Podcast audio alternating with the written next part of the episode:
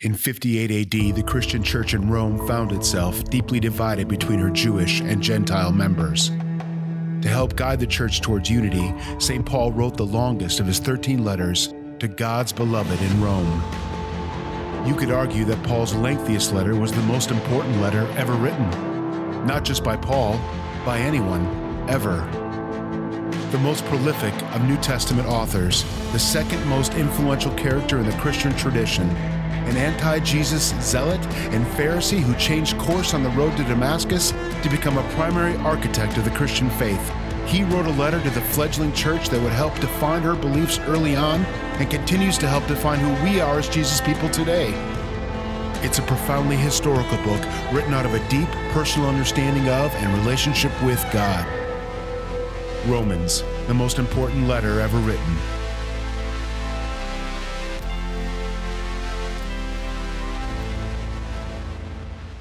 Hey, friends, open your Bibles to Habakkuk chapter 2. If you aren't in a place where you have access to a traditional Bible, you can take your digital device and you can open the YouVersion, or it's also called the Bible app, and all the notes and scriptures, those have already been uploaded. Wherever it is you're watching us from, I love you so much. Thank you for being a part of our family. The response we received from last week's message has been so encouraging. It's always interesting as a communicator when you try something new, something so different from what you normally do. But people's hunger to go deeper, their hunger to learn and grow has been evidenced by your involvement in our life groups and and in this week's edition of Ask Pastor Sean. This is a Zoom call that we did this past Tuesday night where people can get on a call and they can ask questions or they can hear more of the content I just didn't have the time to include in this week's past message. You know, summarizing the life of someone as monumental as the Apostle Paul in 20 minutes, that's not just an unreasonable or unrealistic thought. That's an impossible task. So we're going to do one of those calls again this week, same time, 8 o'clock Tuesday night. And if you want to be a part of that, again, just RSVP on our website. I've also had a number of pastors from across the country who watched the message and they reached out to me. They thanked me for the content, so that was really encouraging. But what I really hope is that these messages and this series will challenge you and encourage you to dig, to examine, to read Romans with a bit of a new context. And I get it. Trust me, I get it. This isn't what you'd call a felt need series. This isn't one of those series where you get three quick tips on how to do something, three ways to fix your marriage, or three ways to repair your finances, or three ways to have solace during the shelter in place. I get it. It's not a felt need series, it's more like a college course, which is why last week I said this isn't as much a preaching series as it is a teaching series. In fact, we had a call this week with some of the pastors and the leaders we have on our team here, and my brother in law, Brian Russo, said something that just really grabbed my attention. He, he was talking about a world history class he took his sophomore year in high school and how that class was where he really learned how to learn. And I just really liked how he said that, and it, it really summed up what our goal is here. We want you to learn how to learn. You know, anytime you write or speak, it's inevitable you source the minds and works of intellectuals who've come before you. That's what this series of teachings is. It's the result of 25 years of me mining the works of those giants who've come before me. Scholars I align with and agree with, and some who, quite honestly, I don't align with or agree with on every front, but authors nevertheless to whom I am indebted when it comes to Paul men like Swindoll and Missler, Pollock and Morton. So you become the beneficiary of my years of education and excavation because no matter how you slice it, the Bible is a book that requires you to dig. It's a study in juxtaposition. It's complex yet clear. To borrow the thoughts of Dickens, it speaks of the best of times and the worst of times. It's profoundly simple, yet simply profound. And it isn't just some ethereal, mystical, spiritual book. It's God's chosen delivery system to teach us how to live. And because it was written in such a different culture and climate to the one we live in, it can be difficult to understand and difficult to incorporate into our own lives. I mean, it was written in a place and time that was different to ours, but it wasn't written to people who are different than us. They had all the same struggles and concerns that we do. So it's imperative that we dig past the differences and search for the similarities. And the way we do that is through context. To understand the real message, we have to understand the background. So we learn about what motivated the people who wrote it and, and what made the people they wrote it to tick. Which is why we started a series on the book of Romans by talking out of the book of Acts last week. Because that's where we meet and begin to understand the person who wrote Romans. And fair warning, it's going to be a few weeks before we actually even get into Romans chapter 1. So we started last week by talking about the who, and we're going to continue digging today by sharing a teaching we're just calling what? Let's pray. God, we love you. We value you. We cherish you. We surrender to you. God, I pray today as we go through some of your word that your word will infiltrate us, that your word would infect us, that your word, quite honestly, would totally change us. That God, we wouldn't be the same person at the end of this message as we are now. That God, we would be less like us and more like you. In Jesus' name, amen. The book of Romans. It's such a rich, robust document to read, filled with complex, complicated concepts. It's an epic piece of literature as influential as legendary works like The Republic by Plato or The Odyssey by Homer, Uncle Tom's Cabin by Harriet Beecher Stowe, or Walden by Thoreau, which incidentally is the reflections of Thoreau's social experiment of living in an isolated cabin next to Walden Lake in order to better understand society. Talk about relevant to our current context. Anyway, the significance of this document cannot be understated. If he had never written or spoken another word, Romans entitles Paul to rank with Epicurus, Hippocrates, or Aristotle among the greatest intellects of not just the ancient world, but of all time. And it's important we embrace the complexity and lean into its concepts, especially as Jesus followers in the face of a skeptical society that has attempted to paint us as naive sheep simply looking for spiritual solace or an ecumenical escape from the challenges and realities of this life. It's an opinion of us that was echoed a few years ago when media mogul Ted Turner famously said Christianity is for losers.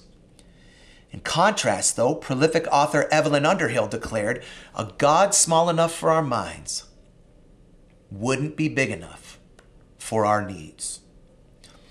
I think it's interesting how the intellectual community downplays Christianity because of its perceived sense of overwhelming simplicity, while a fair percentage of the Christian community avoids the Bible, particularly the book of Romans, because of its perceived sense of overwhelming difficulty. But the solution to both simplicity and difficulty is the same further study. I actually wonder what would happen if we approach Scripture the way an attorney approaches a case. Knowledgeable and experienced, the district attorney makes his case. Calling key witnesses to the stand, he presents the evidence. After discrediting the testimonies of witnesses for the defense with skillful cross examination, he concludes with an airtight summary and a stirring challenge for the jury. The announced verdict comes as no surprise. Guilty, states the foreman, and justice is served. The Apostle Paul was intelligent, articulate, and committed to his calling. Like a skilled attorney, he presented the case for the gospel clearly and convincingly in this letter we call the book of Romans. It's no surprise then when we look back on what we learned last week about Paul's background where he aspired to be a member of the Jewish Supreme Court, the Sanhedrin, that God would call him to be the wellspring from which this defining, defending document would come.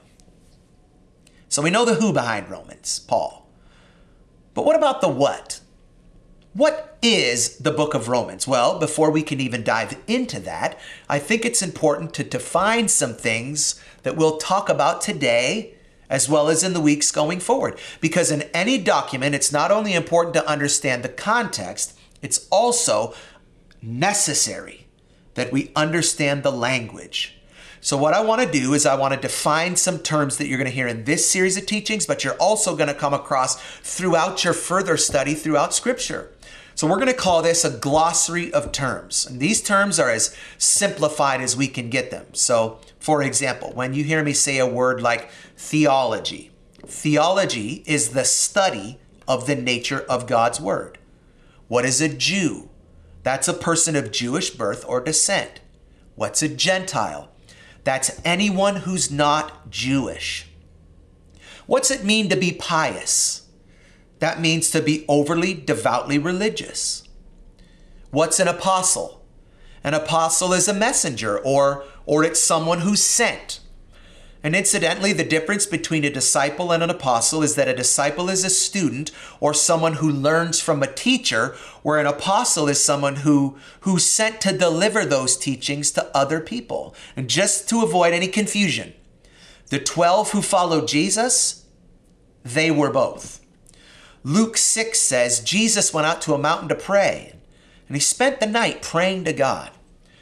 When morning came, he called his disciples to him, and, and he chose twelve of them, whom he also designated as apostles Simon Peter, his brother Andrew, James, John, Philip, Bartholomew, Matthew, Thomas, James, Simon the Zealot, Judas, son of James, and Judas Iscariot, who became a traitor. So, disciple, student, apostle, messenger. What's an epistle? That's a letter. What's iniquity?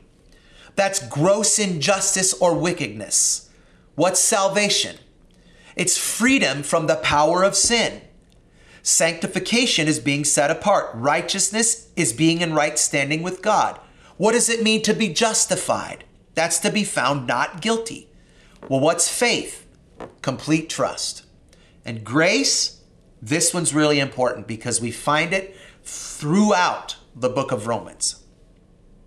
Grace is unearned, undeserved favor from God. So, Paul was this prolific author who wrote 14 books of the Bible, and the books he wrote are called epistles. So, they were letters. And they're all letters he wrote to churches he started except Romans, which is more like a like an elaborate theological essay than a letter. And it and it wasn't written to the church in Rome, it was written to the believers in Rome. So we're going to talk about that more in the weeks to come. But every concept in the Bible is contained and condensed into Romans. So, Romans was by far the longest of Paul's surviving writings, even though in the ancient world, communication was difficult and very costly. Writing materials were expensive, and, and constructing and conveying the concepts in this letter called Romans took great time and incredible effort.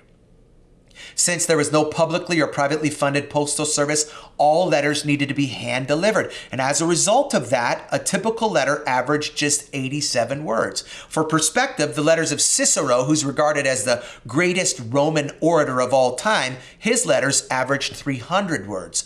Paul's epistle or letter to the Romans is more than 7,000 words and the price of the scribe and the writing materials needed to complete it would have been about $2,000 in our current economy. Very costly.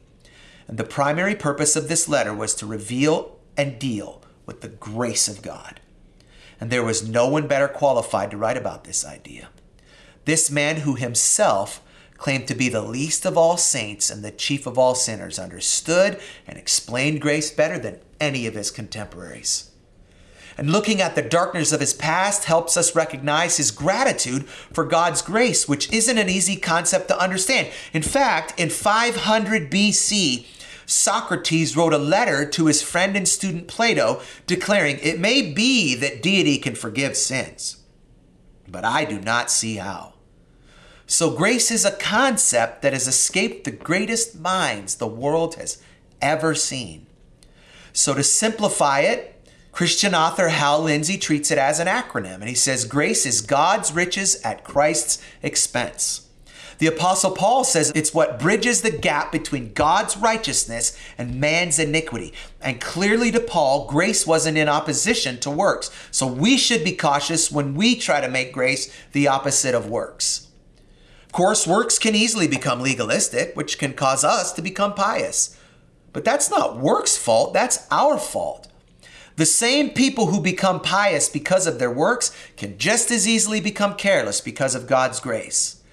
But grace is not anti religion. Let's be clear on that. There's a trend in our Western church world, and I've been a victim of it myself, a trend in the Western church world to criticize religion by contrasting it to relationship.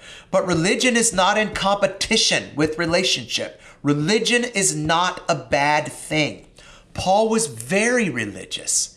Even after he was a recipient of grace, he carried out the unending cycle of ritual cleanings of platters and cups as well as his own person. He kept the weekly fasts between sunrise and sunset. He said the daily prayers in exact progression and pattern and number. He was religious and he was devout. Religion only becomes dangerous when it becomes legalistic. Paul was showing that grace makes your works make sense. It's like Romans is teaching people to balance their head knowledge and their heart knowledge. So we see its primary purpose is to reveal and deal with the grace of God, and its primary emphasis is that both Jews and Gentiles are made right with God through God's grace because of Jesus. Neither are eliminated from the forgiveness of their sins, and neither are excluded from the responsibility of their sins. The Gentiles weren't excused from responsibility due to ignorance because Paul showed that every man has an instinctive awareness of God but has willfully rejected and excluded him from their lives. The Jews weren't excluded either because, with all the privileges awarded them thanks to God's revelation of himself and the pride and the destiny awarded them as his people, they had adopted a smug superiority towards others and a stubborn, rebellious heart toward God and that also wouldn't go unpunished. But Paul was saying, the whole world is accountable to God, whether their consciences excuse them or accuse them. And that accountability, scripture says, will take place when God judges people's secrets through Jesus. And Paul wasn't lecturing them, he was leading them. And he makes it clear that this isn't theoretical for him, it's deeply personal, evidenced in the words that he would later write to his spiritual son Timothy when he said this I thank Christ Jesus our Lord, who has given me strength, that he considered me trustworthy, and he appointed me to his service. Even though I was once a blasphemer and a persecutor and a violent man, I was shown mercy because I acted in ignorance and unbelief. How's that for a two sentence autobiography? he realized that he had imagined that he had served God. He, he pictured himself climbing into God's favor because of the flawlessness of his works. But now, in contrast with Jesus' grace that had invaded him, he knew his purity had been counterfeit and his good deeds had been a parody he'd actually been mentally and spiritually hostile toward God. Though honoring him with his mouth and being meticulous with his religious rites and rituals, he had been completely separated and estranged. Blinded from the very freedom he thought his works were earning him. But then Jesus caught him and Jesus confronted him. Not to crush him or to destroy him, not to avenge the blood of the persecuted, but to rescue and overwhelm him with love and forgiveness. And that forgiveness was a gift, complete and whole and perfect, because that forgiveness was Jesus himself. And it couldn't be earned. No human merit could outweigh human sin. But in receiving the grace of God through Jesus, he, along with any sinner, could have a future and could have a hope. A thought that would prompt Paul to write these words For I am not ashamed of the gospel, because it is the power of God for salvation to everyone who has faith, to the Jew first and also to the Gentile. For in it the righteousness of God is revealed from faith for faith, as it is written, The righteous shall live by faith. So the whole of Romans tells us salvation is available to anyone regardless of their identity, their sin, or their heritage. It says we're saved by grace through faith in Jesus and his finished work on the cross. And, and through him, we can stand before God justified with the freedom that comes from being saved from the power of sin. It's a concept that echoed the words of the Old Testament prophet Habakkuk. Words that Paul would have read his entire life, but prior to Jesus, he'd never understood this idea that the righteous shall live by faith. So, what is Romans? Let me leave you with three things. First, it's your framework. It's the principles you surround your life with that'll help you keep your life centered. It echoes the words of Proverbs chapter 3 that says, Trust in the Lord with all your heart, lean not on your own understanding, and all your ways acknowledge him, and he will make your paths straight. He'll keep them centered. Second, it's your filter. It's the purifier you siphon your life through that'll help you get your life clean. Paul tells us in Philippians to keep our minds on whatever is true, pure, right, holy, friendly, and proper. Don't ever stop thinking about what is truly worthwhile and worthy of praise. Third, it's your freedom. Scripture says, where the Spirit of the Lord is, there is freedom. It's the peace our Savior has promised and provided to anyone who's willing to submit themselves to Him. I wonder, are you willing to do that? Are you willing to do it today? To let Jesus be the framework and the filter that gives you freedom, both now and forever. I hope so. It's what we live for, because the righteous, they shall live by faith. Will you close your eyes? Living by faith, it's what in the church world we've come to call salvation. Salvation means a rescuing. I don't know where you are. I don't know what you're dealing with. But I know that there is a great number of you who are dealing with the insecurity that only comes from a lack of salvation. The insecurity that only comes from not living our lives by faith, by not being righteous, by not being in right standing with God. I wonder if you're watching and you say, Sean, that's me. I'm not in right standing with God. I need to be rescued. I need to be delivered.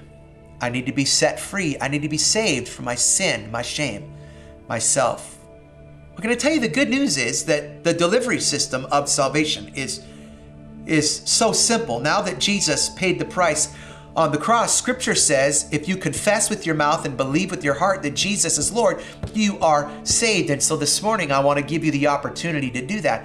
And here's how we will do this. This morning, I'm going to say a few lines of a prayer and then I'll pause. And when I pause, if you want to give your life to Jesus, all you have to do is repeat the words that I just said. And if you mean those words, you will be saved. And so if you want to receive Jesus as your Lord and Savior, we just repeat these words after me. Say, Jesus, I'm a sinner, but I'm sorry. Will you forgive me? Will you come into my heart? Will you change me? Will you make me new? Will you be my Lord? Will you be my Savior? In Jesus' name, amen.